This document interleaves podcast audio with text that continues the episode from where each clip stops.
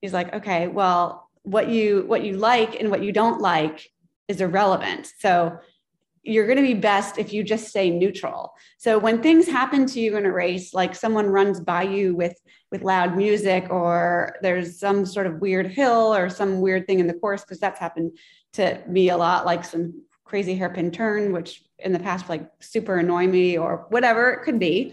Um, you got to just stay neutral. Like, don't let those things distract you from your goal. If you have ever asked yourself, how do I run a race injury free or get out of the constant injury cycle? Then this is the podcast for you. Welcome to Healthy Runner, where I will teach you how to enjoy lifelong injury free running so you can continue getting in those mental clearing runs and even hitting PRs well into your 40s, 50s, and beyond. My name is Dr. Duane Scotti, avid half marathoner, coach, running physical therapist, and founder of Spark Physical Therapy Healthy Runner where we help dedicated runners get stronger, run faster, and enjoy lifelong injury free running with the perfect online running coach, even if you have been told to stop running with an injury. Learn more about our signature coaching program at programs.sparkyourtraining.com. Make sure you subscribe to the show on Apple Podcast or follow the show on Spotify so you don't miss the next episode. Thanks for joining me. Now on to the show. Hey, healthy runners, are you ready for your glow up? Have you guys heard the news yet? Noxgear's signature product, the Tracer, which I have been glowing about. See what I did there? For the better part of nine months now, has just been re engineered for a better fit, higher visibility, more color modes, and twice the LEDs for your brightest move yet with the Tracer 2. All of our healthy runners use Nox gear during this time of the year when the days are getting shorter in order to get in those runs, even if it is dark outside. One of my pet peeves is when I'm driving and I don't see a runner until the last minute because they're not visible because they're not using Nox gear. We are all about runner health on this podcast, and Noxgear's Tracer 2 is an essential running tool to keep you safe and visible while running. The Tracer 2 keeps me lit up from all directions during my 5:30 a.m. runs, and I always get shout outs and comments from other walkers and people traveling in cars because they notice the light display I'm giving off. If you are looking for running gear that will actually help you stay safe while running, we've got a special offer for you where you can save 35% off by using the code HEALTHYRUNNER. Just head to noxgear.com that's N O X G E A R dot com and use the code HEALTHYRUNNER at checkout to save 35% off. Go ahead and give Nox Gear a try. Trust me, you will never feel safer running. Do you want to know how to break through mental barriers when running? We are talking about gaining mental strength and how you can improve your mindset and decrease anxiety so you can get out of your own way in achieving your goals in not only running, but in life. If your mind has become your biggest obstacle with your running, then you will want to continue to listen as we have someone here with us who has detailed her seven year journey to overcome mental barriers and qualify for the iconic Boston Marathon. Welcome to episode 133 on the Healthy Runner podcast, where we help you get stronger, run faster, and enjoy lifelong injury free running. Today, we have a very special guest with us. As I mentioned, Elizabeth Clor is a 31 time marathoner, 12 time Boston qualifier, and author of the book I just finished reading yesterday, Boston Bound, which details her seven year journey to overcome mental barriers and qualify for the Boston Marathon. Thank you so much for accepting my invite, Elizabeth. I'm excited to be able to chat with you. Thank you so much. It's an honor to be uh, a guest on your podcast. Yeah, guys. So, in this episode, we're going to be chatting about some common problems many runners face, um, which stems from really getting out of our own way and out of our own minds. And I'm sure many of you are going to be able to relate to Elizabeth's story. And you've probably been there before, whether it was just for like a run, a training run, that is, or maybe it was a race, or maybe it is every time you go out there. So, in this episode, um, Elizabeth's going to really share eight key principles that have helped her overcome her mental barriers and put into practice not only for her running, but into everything she does in life. Um, we're going to also kind of do a little deep dive into the problem Elizabeth was facing as she struggled to get that elusive BQ and how she overcame this to go on and run another 11 Boston qualifying times, which is just absolutely amazing, by the way. Um, so, Elizabeth, on the show, we always start with what we call a little dynamic warm up because we're all about movement here at Healthy Runner. Um, I shared a brief bio, uh, but can you tell the listeners where you call home and give us a little bit more backstory on how you've gotten to this point in your running journey? Sure. So, I am here in Northern Virginia, a suburb of Washington, D.C. Uh, I was born and raised here. I've lived here my whole life, except for the four years when I was in Charlottesville at the University of Virginia studying English. And that was my major. So it's always been a dream of mine to write a book, and I hope to write more of them. Uh, topic TBD. Um, in terms of my running, how I got here, I started running when I, uh, shortly after I graduated college, I graduated in the year 2000, and I uh, was sort of looking for like a hobby or something to do. Um, and I decided I was going to go to the gym and get healthy, and that would serve as a hobby and it would also be good for me. I was, I had never really had a gym membership. Um, I was a dancer all throughout growing up as a child and and high school and in college. But then when you graduate college, it's sort of a very difficult time. Here you are thrust into adulthood and you don't have the structure. There's no more sororities, there's no more grades. So I was always this sort of big overachiever and like, well, what am I going to achieve? Uh, I had a, a career, but that wasn't really going very well for me at that time. So I was looking for something that I just could feel a little bit more in control. And so I went to a gym and started um, mainly wanted to take step aerobics because that was the closest thing to dancing I could find. And step aerobics in 2000, uh, 2001 was like all the rage. Everyone was doing it. If you don't know what step aerobics is, you're probably a lot younger than me. It's basically where you have this step and it's aerobics and you step over it and side to side and jump over. And there's cool little dance moves that go with it. It's like the Zumba of like the early 2000s, late 90s. Anyway. Yeah that's a good way to sum that up. My wife used to love those classes, by the way. um, um, but then it wasn't my class wasn't offered uh, was only offered twice a week and i had this very expensive gym membership for someone who just graduated college and whose career wasn't going well. So i decided i needed to get my money's worth. So when i wasn't doing step aerobics on those days i decided i was going to sort of work on my endurance by running on a treadmill because it was it felt like it'd be like the easiest machine to use because all the other machines intimidated me. I'm like well this one you just hit go and you just run. I can do that. So i um, i started off by doing like one mile. I ran it i think i had the treadmill set to like five six five seven. And by the end of that mile i was like so totally winded. Um, but then i stuck with it um, and ultimately able to run two three four miles. And so i just was a, i was a treadmill runner. I love the treadmill. I had my music. Uh, gym was super convenient. And i did treadmill for like four or five years um, until I went five years after graduation. I went to my high, my college reunion, and there was this like two mile race. And my roommate's like, you know, instead of going to the gym and running on the treadmill, why don't you do this two mile race? I'm like, mm, okay, sure. Um, two miles isn't very much for me, but I can always go to the gym after. so, uh, different mindset from what I have now. And, mm-hmm. is, so I did that two mile race, and I was the first um, female finisher, which was unexpected and I won like you know a little award, and it was like, oh, that's pretty cool.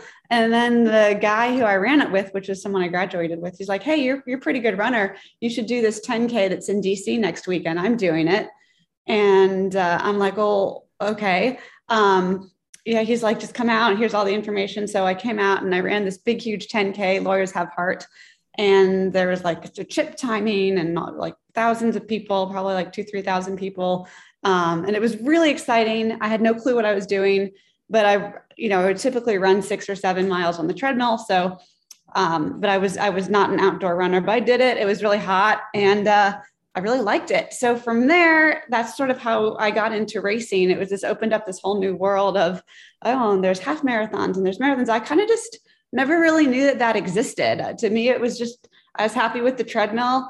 I was sort of in my own world with it. Um, and then once I realized that these like 10K, half marathon, 5K things existed, I was like super, super into it. And so that's sort of how my running career got kicked off. That first um, 10K there was in 2005. And uh, I'm still doing it today. Oh my goodness. And yeah, you've done a lot in your running uh, journey. And I just love that because I think so many people can relate. I know I surely can relate. Um, number one, the fact that you graduated in uh, 2000 um, during the Y2K craze and like, you know, the world didn't end. Remember when we thought the world was going to end uh, in 2000 with the millennium? And, um, I graduated in 2001. So I remember those step aerobics classes. Yeah, we used to do them at the gym. And I actually started out my running journey very similar to yours in that I was a treadmill runner just mm. before my workouts. Uh, I was a, more of a gym rat, like you describe. And the other thing that we have in common, which you probably wouldn't expect me to say, is that I grew up as a dancer so yeah i didn't do any sports kind of in high school and stuff it was i was dancing and you know i did dance all throughout and then in college uh, didn't have competitive teams at that time. We had a little dance company uh, so i did that for uh, four years in college. But yeah when i heard that about you i was like see we always have things in mm-hmm. common. There's actually a lot of runners uh, that i come into contact. So you are um, probably like the fifth person you know besides like Ali Feller that I've had on the show, like uh, our mutual friend Shauna Miller uh, from Stiletto Running. She's also a dancer, um, and I feel like there's been a bunch of people who have like been dancers, and now as adults, we become runners, um, and that's kind of what we do to kind of stay in physical shape, and then for a, a challenge because you don't see many adult dancers. Right.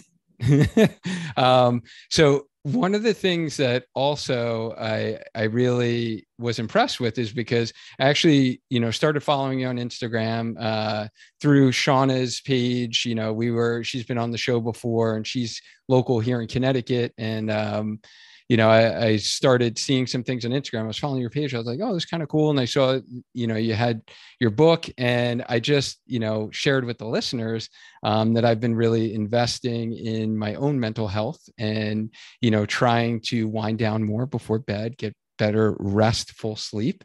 And um, I started reading, and I've never read before. So I started reading two books, and I saw your book, and I was like, hey, why don't I try a running book? And I've just absolutely loved it. Um, yeah, I've been reading it on the weekends at the beach, reading it before bed. Um, it's been really, really great um, read. So we'll definitely get into uh, some of you know the specifics in in the book itself and kind of your actionable strategies i just really love how you kind of detail like those eight key principles um, you know on your journey in qualifying for boston at the end. Um, but then i also have some other you know questions for you um, along the way. Does that sound like a plan for today? It does absolutely. Awesome. And by the way guys first off like you know just to pitch the book if you are interested in any of this stuff, um, you can definitely get Elizabeth's book. We'll give you all the information um, at the end, but you can get it on Amazon. And it is really, really great, great read, especially for you running nerds out there as if you want to know details of running, but then also really more importantly in how to honestly not obsess so much like that's my like big take home of the whole the whole book here not to like spoiler alert but um, you know, not to have like running overtake your lives, right? Like we we love running and it's a part of our lives, but it, it should be a part and not be overtaking um, your lives. So I guess you know, just in a little bit of reflection or retrospect, you know, can you just share with us why you did actually um, write this book?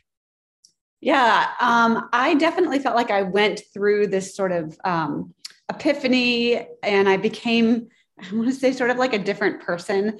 I had this big, huge weight lifted off of me, and it was this huge sense of relief. And it really just affected everything that I did, not just my running, but how I saw myself, how I saw the world, how I interacted with people. And I became more relaxed. I was always this super uptight perfectionist, type A, probably wasn't very fun. Um, always just focusing on, you know, what can I achieve? How can I be better? Um, and putting a lot of pressure on myself. And through this process of working with a sports psychologist, I just was really able to just um, be a lot more laid back. And it just felt so incredible that I thought that maybe there are other people out there who were struggling with the same things, maybe not even realizing it. Like I didn't even realize that, that being a perfectionist is necessarily not a great thing. Oh, you're a perfectionist. You strive to be perfect. How can that not be good? So, I, you know, just identifying that some of these things can be a little bit problematic. Um, it just really changed my world. And um, I had the idea of writing a book my husband just really encouraged me to actually do it. There's a lot of people like, oh, I should write a book, you know. It's um, but it's very hard to actually actually sit down and put pen to paper. But um, I did have that discipline. My husband, as I said, encouraged me, and um, my purpose in writing it was a to document everything for myself, so I'd have it as a record, and then b to put it out there to help anyone who may be having uh, similar issues. I, I, honestly didn't really expect the book was going to sell. Maybe it will, maybe it won't, maybe just be my friends. Maybe it'll be like 20, 30 copies. Um, it's actually really done um, really well. So that's amazing. Yeah. Kudos to you for kind of, uh, you know, taking that risk. And what I really love about the book itself is it's not just you writing um, after the fact, you know, you're putting like actual excerpts because you were actually documenting this on your blog like while you were going through that journey. So it's kind of cool to see like what your mindset was at a particular race or at a particular point and see you know actually what you were writing at that time. I thought that was like really neat and i would imagine that was a lot of work to go back and you know to kind of get the information from those blogs but i thought that was a nice touch. Um, in the book itself and how you had like the specific excerpts from your blog, um, which was pretty cool. Yeah. So let's get into these eight key principles to overcome mental barriers.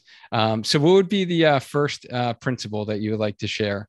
Well, the first, now, if we go through all eight, this may take a really long time. So, maybe some we'll do more in depth, maybe some we won't. Yeah, exactly. we'll go in order. Um, the first one being separate yourself from a person, um, from the things that you do. And uh, I was I was a runner. That was who I was. And if I wasn't good at running or if I wasn't meeting my running goals, and who was I? It was just I was throwing everything I was into my identity as a runner. Like you know, Elizabeth the runner. That, that's who I was. And I had to really learn to just kind of take that out and say running is one thing that I do. I care a lot about it. It is a big part of my life, but it's not who I am. And how do I define myself? Um, I don't define myself by by the things I do, by my job, by my grades, by my relationships. I define myself by uh, what I put out into the world. What are my values? I'm dedicated. I'm I'm passionate.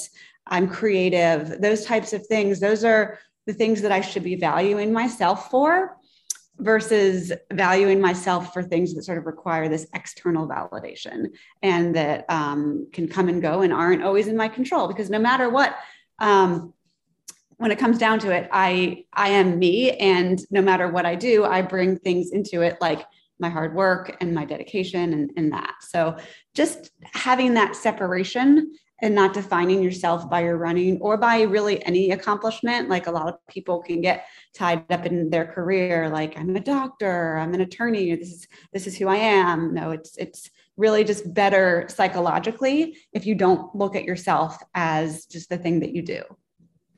Yeah, no, I think that is so important. And I think that, you know, it probably would help if we gave um, some listeners some context in kind of your running journey prior to um, you know going from kind of treadmill runner hmm. to doing the you know the two mile race that you did then doing the 10k started marathoning which yeah. was kind of walk run for many races right and then you made some like significant improvements with every single race we're pring every single race but really the problem stemmed or started like the problem at that time that you were going through with mental barriers when you set your goals pretty high, right? So what was the goal that you set?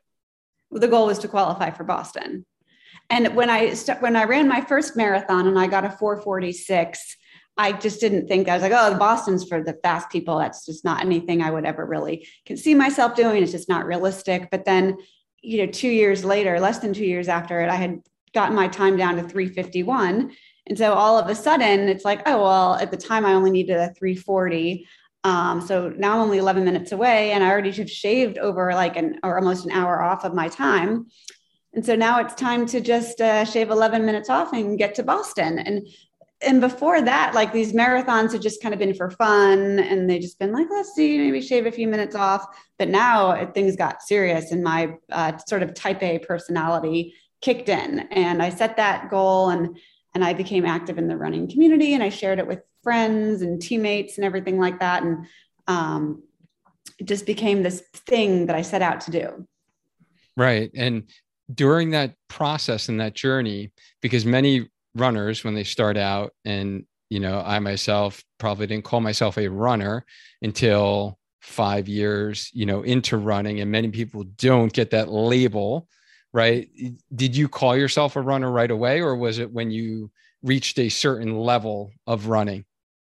I think it was maybe after I had done like one or two marathons. I, I would, um, I remember like other people calling me a runner before I called myself a runner. Like um, I had met a bunch of people on MySpace who also ran and they were like, oh, she's a runner. I'm like, no, I'm not really a runner. I've just done a few races doesn't make me a runner just because I've raced, you know, a few times. But uh, but then after like, you know, you've done one or two marathons, sort of, yeah, you consider yourself a runner. right, right. And I think that was definitely the first um, MySpace drop on the podcast ever. So shout out to those in, who were born in the 70s and remember MySpace. that was awesome. Um, um, as far and so I, I think this is like interesting, right? Because most of us who start running, we don't call ourselves a runner till a certain point, whether it is how many races we did, how fast we are, how many years we've been doing it. Um, but the other side that you're talking about in this first principle is kind of separating yourself from just being a runner right? Yeah. where the pendulum can shift the other way too far right? We, we we're not giving ourselves enough mm-hmm. credit. Then we're just identifying only as a runner. So I, I think that's an important distinction and i think that is a very very important point um, you know in setting some of those boundaries. Um, all right so second principle to overcome mental barriers? So that would be focusing on uh, the things you can control and not on the things that you can't control. Um, and so that's sort of with the sport of running, uh, with with the perfectionist sort of black and white mindset. The temptation is to think, well, I if I follow this plan and I hit all these paces in training, then I'm going to go to the race and I'm going to get the goal because that's what all the calculators say. That's what the training plan says. But then you get to the race and then it's like really hot or it's humid or there's like a ton of wind or you have a digestive issue. I mean, there's like so many things that can happen that are not within your control. Um, that can just get in the way of your goals. So, um, and then once one or two of those things happen, all of a sudden that's like, oh my God, what if it's hot? I've worked so hard, and what if it's going to be really windy? Oh no! Um, so focusing on on the things that you, that you can't control um, really isn't going to help you in any way, shape, or form. It's not going to help you meet your goal. I mean, it's good to know what the weather's going to be so you can like dress appropriately and be prepared.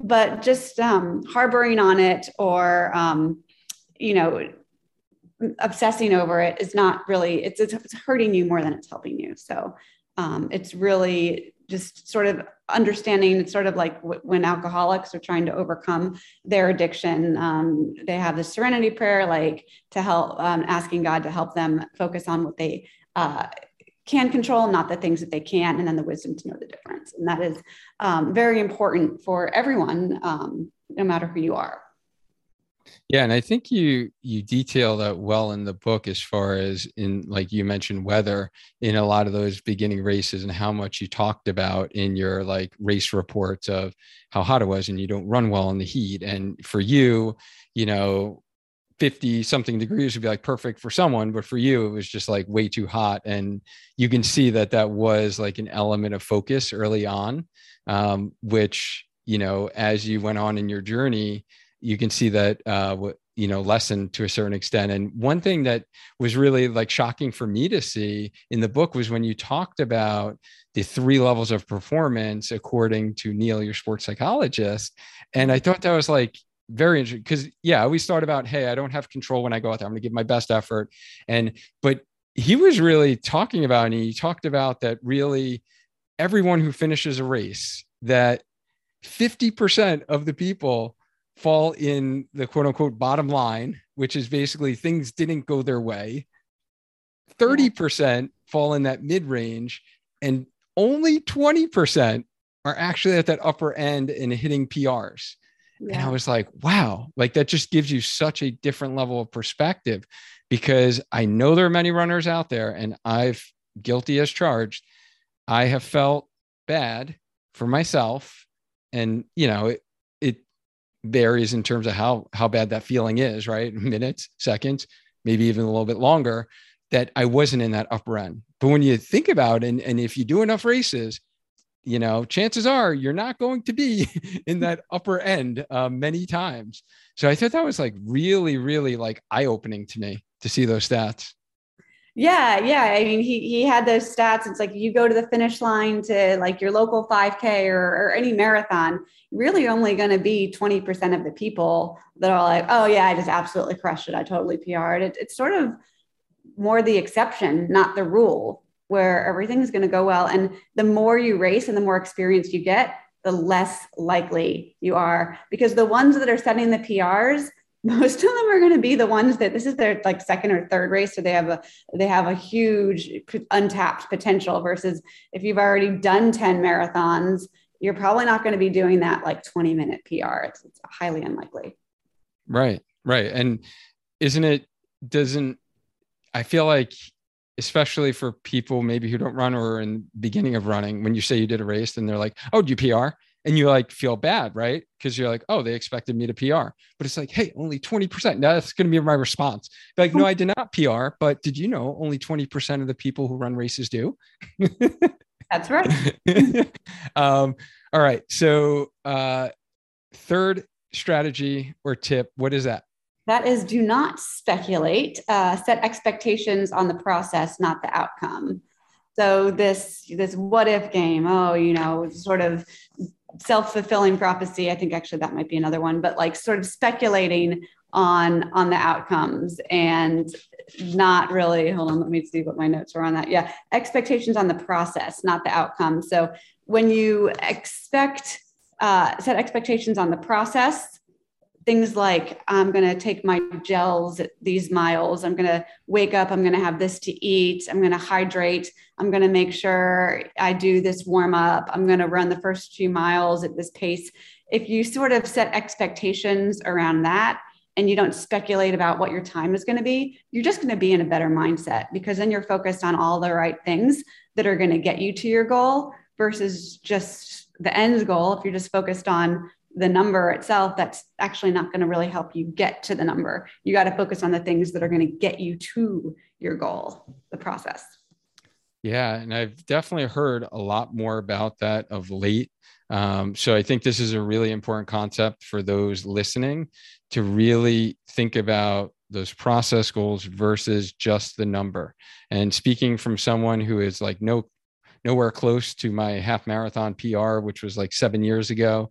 And so, you know, I've run 28, I think it is, half marathons. And, you know, I just actually shared my kind of half marathons lessons learned from my recent race um, two weeks ago on the podcast. And, you know, one of those things as I was reflecting and really going back is, is exactly what you're talking about is really the process and hey did i execute a you know good race strategy did I execute my nutrition, my hydration? Um, did I not let my mind get to those negative thoughts during the race when things got hard? And I think that is so important and I think speaks to the maturity of a runner. And I think the sooner that you you try to set those goals for yourself as a runner, you will be less disappointed after your efforts and after your races because you are focusing on exactly what you said on the process and not the actual outcome. So I, I just love that one. All right. Next yeah. one's about emotions, right? Uh, yes, stay neutral. Don't let emotions prevent you from doing your best. And um, this one actually kind of came out when I was working with my sports psychologist. I was telling them about a race. So whenever I did a race, I'd go in and I talked to Neil and I would tell him about the race. And I said, well, at one point there was this person running near me and they had their music on like loud so everyone could hear it. And they didn't it wasn't headphones it was just blasting and the song i didn't like it. And i didn't it kind of annoyed me and i was like i couldn't get away from these people. And then he's like what did you say? I said i didn't i didn't like it. He's like okay well what you what you like and what you don't like is irrelevant. So you're going to be best if you just stay neutral. So when things happen to you in a race, like someone runs by you with with loud music, or there's some sort of weird hill or some weird thing in the course, because that's happened to me a lot, like some crazy hairpin turn, which in the past like super annoy me or whatever it could be. Um, you got to just stay neutral. Like don't let those things distract you from your goal. Uh, don't get upset about them. Don't focus on them. Don't think about that person's music. Just sort of tune it out, accept that it's there, maybe observe it, like if you have to observe it. But, you know, no. And, and that also necessarily is also not necessarily don't be overly happy. I mean, smile and, be happy that you're there, but be just be focused and be present um, and just stay neutral. And that's really uh, the sort of emotionless while you're doing it will um, actually lead to the best um, success in terms of performance. Right. And you think about like pros, right? Whether it's runners or any athlete, it's like those that are like even keeled, right? They definitely seem to perform the best because they don't let the highs get too high, the lows get too low. So that, that one makes sense to me. Today's episode is brought to you by UCAN. UCAN Nutrition is powered by Superstarch and delivers that steady, long lasting energy without the spike and then the crash. I had to take a moment out of this episode to share with you how the healthy runner snacks during the day, that being me. I don't know if you're like me, but I will never pass on a good snack, and that is why I wanted to share with you some innovative food products that help you fuel smarter and curb cravings anytime while maintaining blood sugar and boosting energy. UCAN's healthy snacks are enhanced with super starch and crafted with healthy ingredients. This has been a game changer to curb those cravings between meals for me and my clients. I absolutely love the almond butter, and it pairs so well with some honey wheat pretzel sticks, apple slices, or medjool dates. The granola is absolutely phenomenal. The only thing you will need to do is set some portion control because it tastes so good, you'll want to keep going back in the bag for more. Since you are a part of our Healthy Runner community, as always, you will get 20% off all of your orders at ucan.co. Just use the code HEALTHYRUNNER during checkout when placing your order. Go ahead and give this healthy snack a try, and believe me, you will thank me after when you feel better about your snacking habit.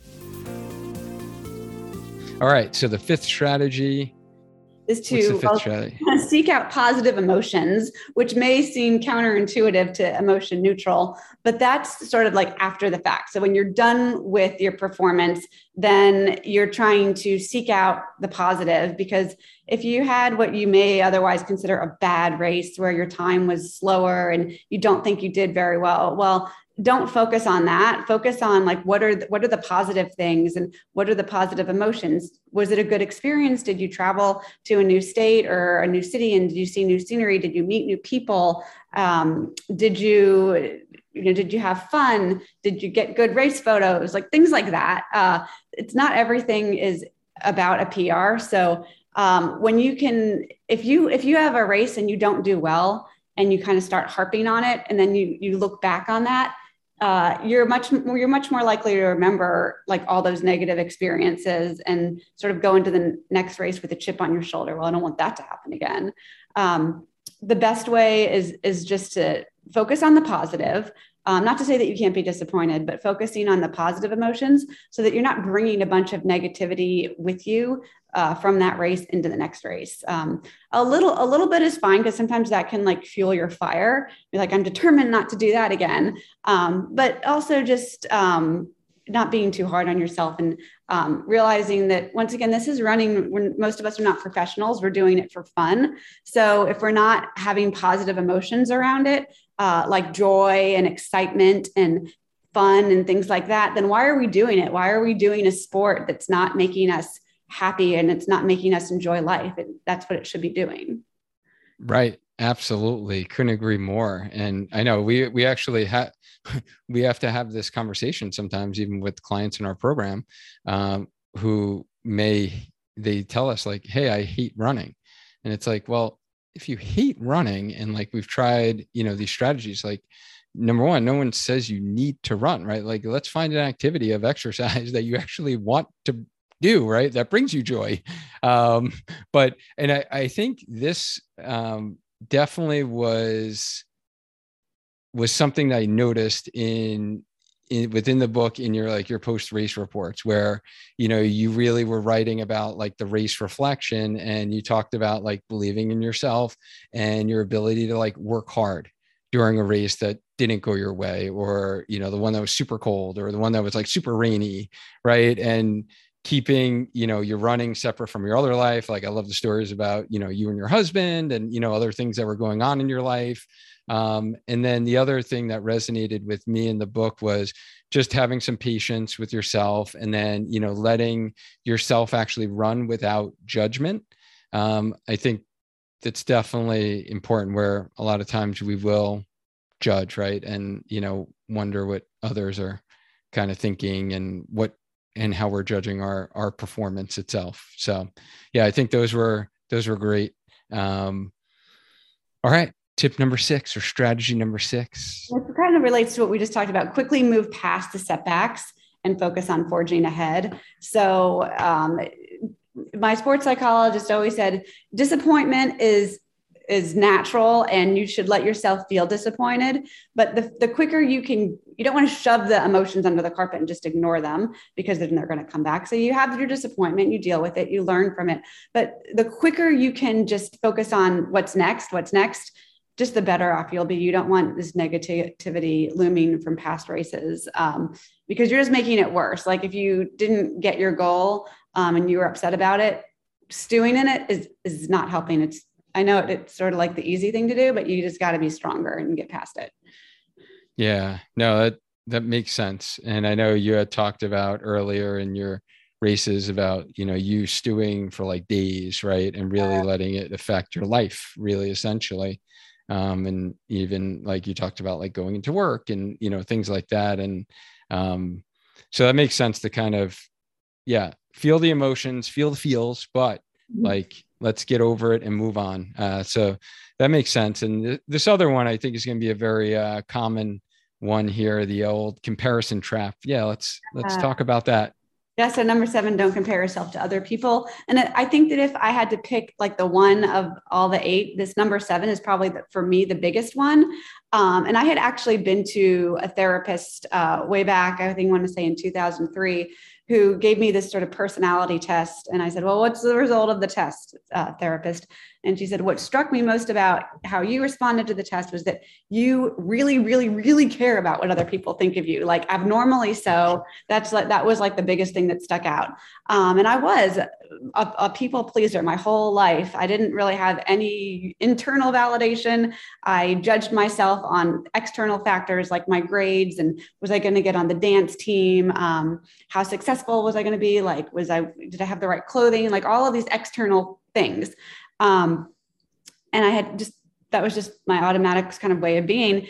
And uh, I had to work really hard with the sports psychologist on this. The therapist that I had had in you know, the early 2000s didn't didn't really help me. I think we just didn't have anything tangible to work with. But when you have something like running, where you're sort of in it every day, you have something tangible to work with. So um, when I said earlier, when I first came on about why I wrote the book, and I said I had an epiphany, I can actually pinpoint the very moment when I had this epiphany. And it was when I was um, injured, or I was coming sort of off of an injury one summer in 2013. I was registered for the Chicago Marathon. Um, in I guess October and it was July and I had this injury and this Chicago had always been on the bucket list. I was registered, my husband was registered, and I was kind of thinking to myself, um, gosh, you know, I, I'm not going to have, I'm only going to have like six or seven weeks to train because of this injury. It's not going to be a really good time. And at this point, I'd been in sports psychology for uh, well over a year. And he had been telling me, don't focus on what other people think. He'd been hammering this, hammering this, hammering this. And had been logically I knew that I shouldn't care about what other people thought, but I didn't really embrace it. So I found myself thinking, you know, I'm going to go to Chicago and it's just going to be this like four hour marathon. And other people are just going to say, oh gosh, she didn't do very well. You know, she only ran a four hour. And I caught that thought and I'm like, wait a minute. Why, why am I thinking that? Do I want to run Chicago? Yes. Is it on the bucket list? Yes. Am I going to still be able to cover the distance despite this injury? Yes. So am I going to let what someone else thinks of me prevent me from going out and doing this bucket list marathon? that would be that would just be limiting myself and i realized oh my god it, I, I, was just holding myself back i was considering just not even running chicago because of what other people would think of my finish time and that's that's really just not being very nice to myself and um, so i'm like yes i'm, I'm going to do chicago and whatever the time is it is. And i'm going to be proud that i did it and i'm not going to care. Um, and it like literally felt like this huge burden was, was was lifted. And then like for like the next rest of the week and the next week i just sort of was noticing that like i don't why do i care what other people think? It's it's it's only it's only hurting me. And i just had this like oh i'm free. Like i didn't realize that i wasn't free before. And um, the whole the title boston bound there's a double entendre there like it means they're like i'm bound up in this need to qualify for boston um, like i felt like i was bound in chains and so at this moment i felt like i was i was absolutely free um, from my own sort of um, chains that I had wrapped myself up in in my Boston obsession. So that's actually why the book is called Boston Bound. Um, it's not just like, hey, we're going to Boston. No, it's like bound up. Um, oh, I like that. So, I, yeah. I did not pick up on that. Yeah, most people don't like this cover of like sort of unbreaking. There's these chains. Yeah, yeah. That's like finish line tape, but they're actually chains that are coming undone. Yeah, um, I like that yeah and so i just when you free yourself from other people's opinions you live a much different life and when i realized that my life became different and that is why i wrote the book and that is the most important it's i put it as number seven but to me that's the most important yeah and i man there's so much of that that i could relate to in my personal life and journey like you i i grew up I was like middle child, right? Like single mom growing up. And it was like, you always want to do good. You always wanted to get, you know, that award. And, um, you know, it, it's, I was definitely that person as well. And, you know, it took me a real long time, but I, I finally can say that I'm at that point in my career where, hey, I don't really care. Not that I don't care, right? It's not that I don't care, but I'm going to be my authentic, true self right yeah. and i'm a physical therapist who's an academician and you know had a phd and stuff but i have a podcast because i like to do this and i like to give back to my running community and in the beginning it was tough because there was a lot of judgment like oh that's not professional or you know you can't do that on social media and you can't and you know once i finally broke free of the worrying about what others thought or said or wasn't what people expected, then I was able to live a much freer and happier life. So I can relate to some of what you're speaking about there. And and yeah, that I think that's huge. Like I have two daughters, so man, there's one of mine that is just she's always like trying to please people like all the time. I see it with her friends. I see it even with us as parents. And I'm like, man, like, uh, you know, we're trying to work on that with her. Um, so she doesn't, you know, grow up and, you know, not be her true self. And like, you know, we want her to kind of be herself and um, not worry so much about what other people think. Yeah. And, you know, as definitely as a teenager, that's a little tougher, right? During those years. Um, but yeah, that definitely can be, uh, it can be a, a, challenge and i think that really is the big take home from the book. And you know thank you for sharing that message because i think there's a lot of people that can resonate with some of those feelings that you may feel in comparison wise especially with social media nowadays strava right? It's like everyone gets in that comparison game. Um, so it's important to note that if you want to live your true self and fullest to your abilities that we need to get out of that. And then uh, last but certainly not least, what is uh, the eighth strategy there? Yeah, seek out challenges and don't always play it safe. Um, if, before all of this, I was this very, very conservative um, runner and I did not want to bonk in a race. And so uh, I wouldn't really ever like take chances. And um, I remember when the first time I went into a race and I'm like, you know, I may I may bonk in this half marathon, but that's okay because I otherwise there's no way I'm going to really know what I'm capable of. And I used to actually kind of judge those people. I'm like, well, they're not smart. You know, they're just going to go out too fast and they're going to bonk. And it's just much smarter to just be conservative, which I mean, maybe it is. But at the same time, like you also have to learn how to take risks. Um, and you don't always want to play it safe. And sometimes you just have to be bold. And if you don't, challenge yourself if you don't get out of that comfort zone then you'll never really know what you can do so you got to get out of that comfort zone you got to do the hard thing you have to just not be afraid to fail and just see what happens Yes, I love it. Not afraid to fail. And I think kind of speaking to that point, this was actually one of the questions that I had for you was really, you know, one of the turning points that you mentioned in the book, um, and others have mentioned, um, like our friend Shauna, you know, from Stiletto Running when she was on the show, of how much like a personal coach changed things for you in terms of your training and your running fitness. You know, how did like investing in a coach help you during your seven year journey um, to get a BQ? Yeah, I, uh, I, I invested in a personal coach. Uh, I want to say maybe two, three years after I had uh, started sports psychology. And I think prior to that, like just given my mindset, I maybe wasn't even ready for a coach because I just didn't have the mental. Yeah, I feel like you got to get your mind straight before you um, can can really go into it. But I got my uh, coach in uh, 2014, and it was a total game changer. It took out all of the guesswork. Uh, I, I, was sort of injury prone, uh, stress fractures, like hip things, you know, foot things.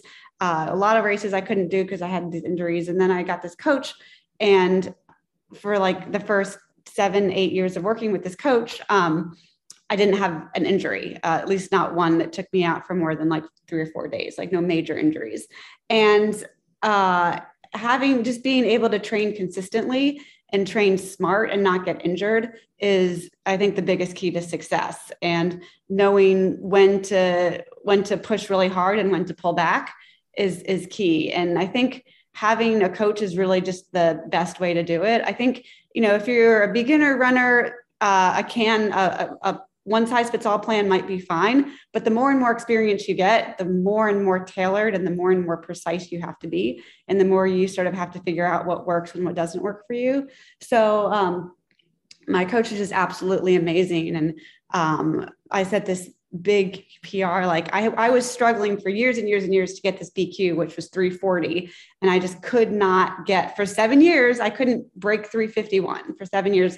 And then I went from like a 335 to a 321 in like, you know, a year.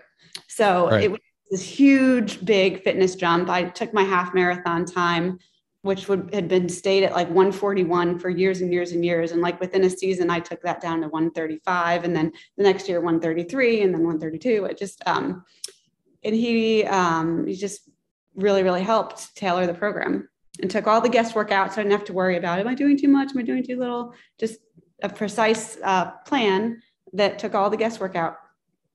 Yeah, no, I think that's important. And, you know, that's certainly a lot of the feedback we hear from our clients. Um, but it was nice for you to kind of acknowledge that in the book. And it's, it's nice to hear your experience in working with a coach now that can provide that structure and take away the guesswork. Um, so since this is the Healthy Runner podcast, um, I know you've had some injuries in the past. Um, but from your detailed uh, race history on your website, by the way, which is amazing.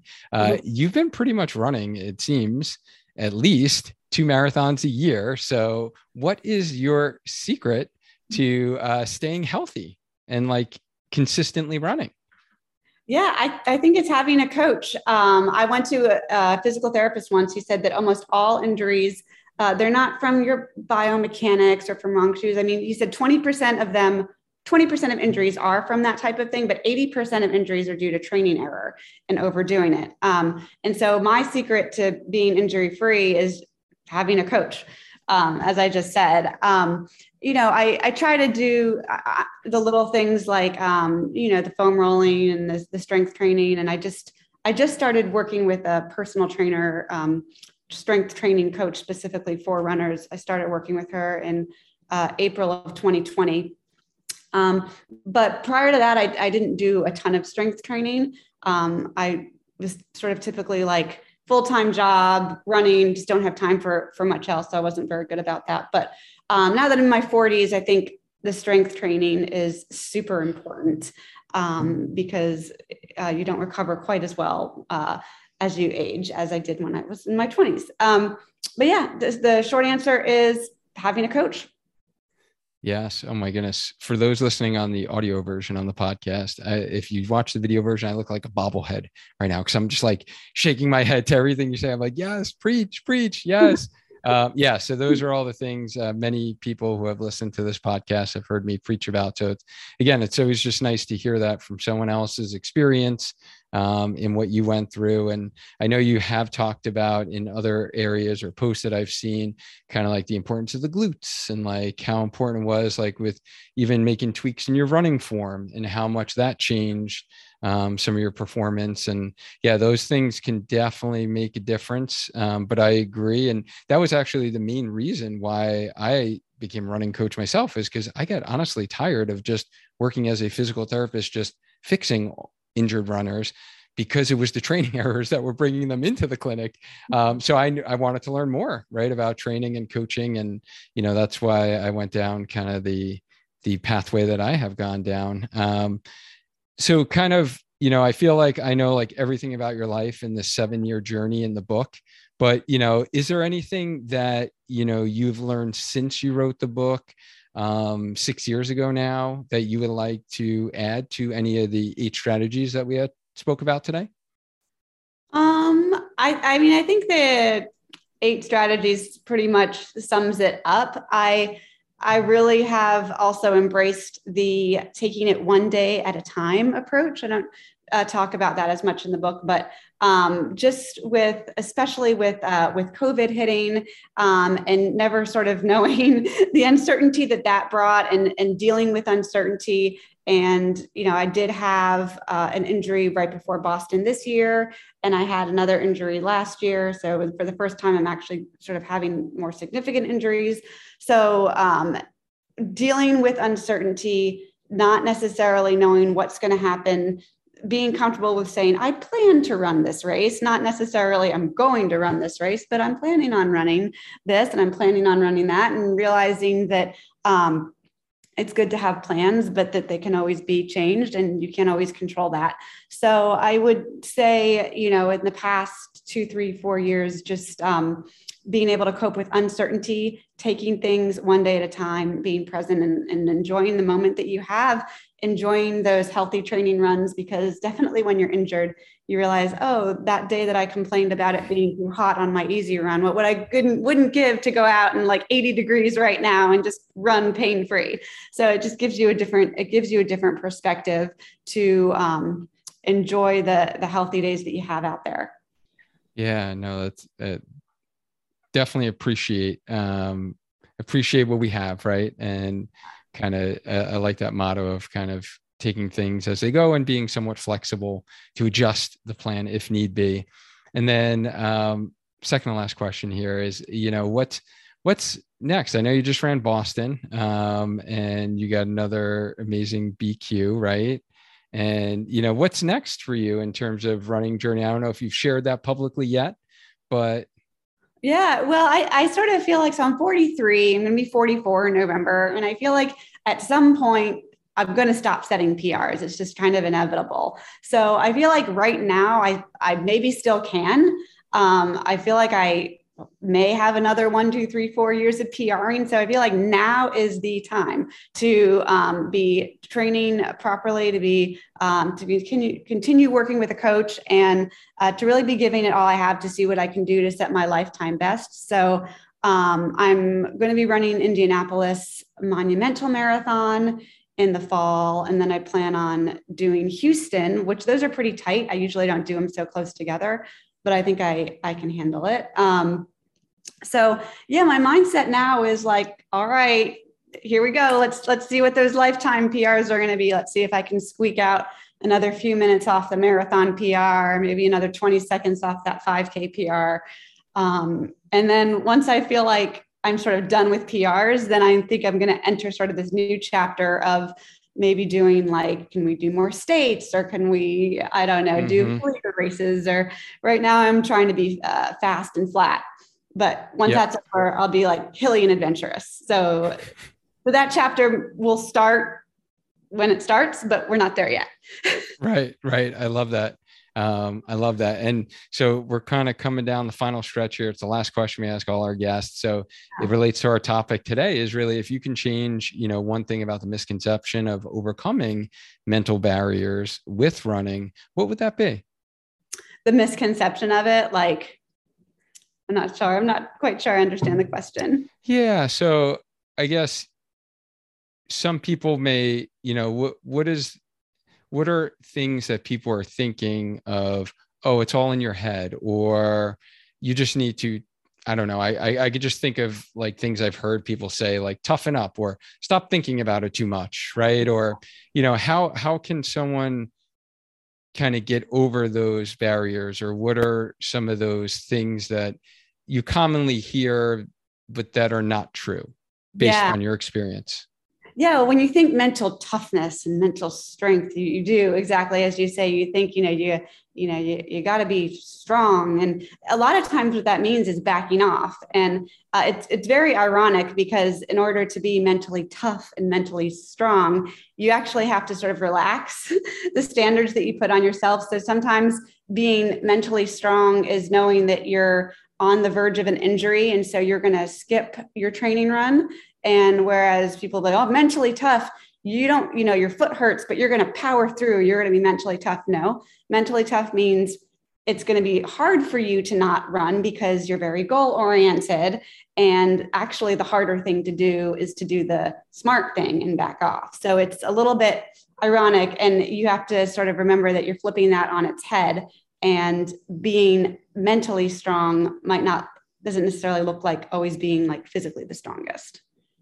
Yeah, that makes sense. That makes sense. Um, so, guys, really, these eight key principles um, to overcoming mental barriers that Elizabeth uh, shared with us today for your running and your life, just to kind of recap, she really talked about one was like separate yourself as a person from the things that you do. So, besides running, two was focusing on things you can control, not those that you can't example we gave there was weather. Uh, three was like don't speculate, set expectations on the process, not the outcome.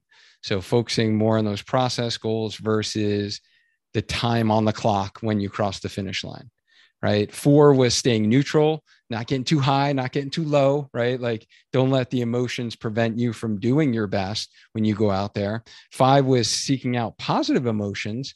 So finding those things that were good, right? And the things that make you feel good. You had talked about.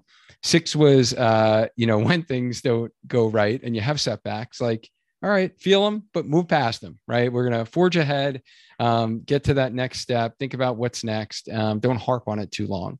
Seven, don't compare yourself to others. And that was like the biggest one we had talked about um, is that comparison trap um, that we can all get into certain, you know, to a certain extent. And then eight was really seeking out new challenges and not always playing it safe um, I absolutely love these. Like once I got to that page yesterday and I was finishing up the book, I was like, oh, this is amazing. Like, yes, thank you for summarizing literally, you know, the book there. But you mm-hmm. guys will want to read the book because trust me, it was like a pleasurable experience hearing it from someone as they were going through it. And then also getting Elizabeth's reflection afterwards and really how she came about that epiphany and then how she made the change um, to really you know not only you know get the bq not only run boston and she talks about that experience in that race in the book which was neat but like to do it over and over and over again right? Like clearly this wasn't just like a one time thing. She's figured it out. Um, so for those of you who are stuck and you're looking to figure it out or you just want to prevent yourself from going down that kind of rabbit hole and really focusing too much on being, you know, and putting too much pressure on yourself as a runner.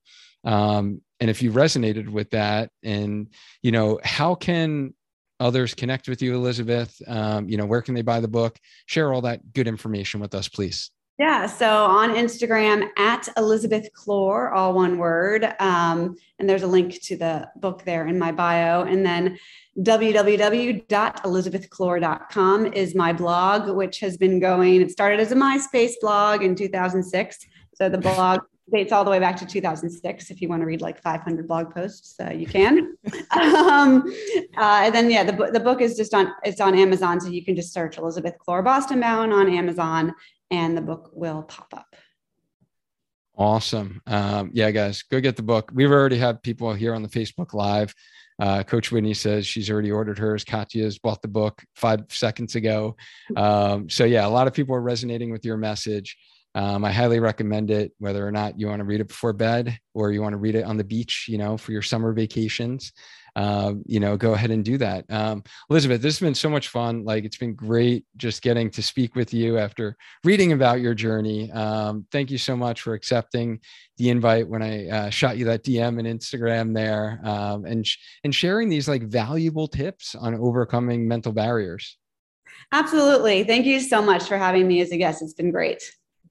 Yeah, and I look forward to following your continued running journey. Um, and thank you to you listeners who have been tuning in, whether or not you're watching kind of the replay on in within our Healthy Runner Facebook group or our Spark Healthy Runner YouTube channel.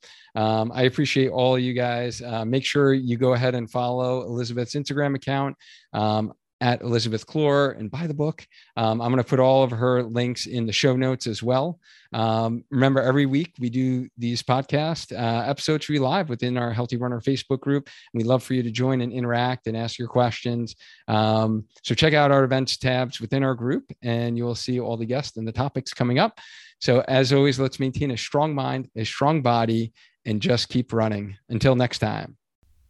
Hey, healthy runners, have you been listening to this podcast for a while and have been implementing the strategies we talk about on a weekly basis?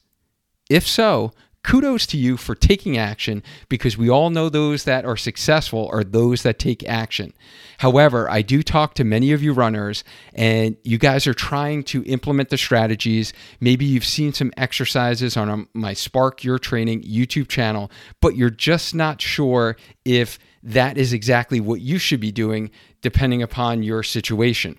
So, if you're looking for clarity and focus in order to be able to collapse time so you don't have to figure it out all by yourself. That is exactly what we take care of with our team of experts in our one on one personalized run coaching program to get you stronger and faster so you can enjoy lifelong injury free running. What do you get when you sign up for the Healthy Runner Coaching Program? You get 16 weeks of one to one run and strength training, coaching, and accountability. You get strategic one on one deep dive coaching on a monthly basis. You get focused feedback on your training on a weekly basis. You get the strength program for running resource library and you get lifetime access to that. You also get an online, personalized, structured run and strength plan. You get a community of like minded runners, and then access to our trusted Healthy Runner coaching team made up of certified run coaches, a physical therapist, a registered dietitian, and personal trainers and fitness instructors. If you are interested in seeing if you are a good fit to work with myself or anyone on our team, then just head to sparkyourtraining.com forward slash coaching. Check out the behind the scenes video tour of the program and hear from runners just like you who have been through our program before. We would love to provide you the clarity on what you should be focusing on in your training, whether it is getting stronger with strength training, the specific types of runs you should be doing, or the nutrition you should be fueling your body with for those runs. If you're ready to get the support and accountability you need to take action and put the work in, then I would love to hop on a call with you to see if you're a good fit for a one on one healthy runner coaching program. Just head to sparkyourtraining.com forward slash coaching and get signed up for your enrollment strategy call with me today. Thanks so much for listening. And if you found this content valuable, here's four ways I can help you grow as a runner for free. One, grab a free copy of my Spark Blueprint at programs.sparkyourtraining.com. Two, follow my Instagram page at Spark Your Training. Three, Join my free group by searching Healthy Runner in Facebook. Four, subscribe to my YouTube channel at youtube.com forward slash spark your training. Five, leave us a five star review so we can gain access to more influential runners and bring those lessons back to you here. Don't forget, hit the subscribe button on Apple Podcast or the follow button on Spotify so you don't miss the next episode of Healthy Runner to help you get stronger, faster, so you can enjoy lifelong injury free running. Lastly, if you are ready to invest in becoming a lifelong injury free runner and want one on one structure, accountability, and support from our Healthy Runner coaching team, check out the behind the scenes video tour of our coaching program and the stories from many of our athletes who are struggling with the same sticking points that you are right now. Just head to programs.sparkyourtraining.com forward slash coaching. Thank you again, and I mean it from the bottom of my heart that I appreciate you for listening. Now go and crush your run today.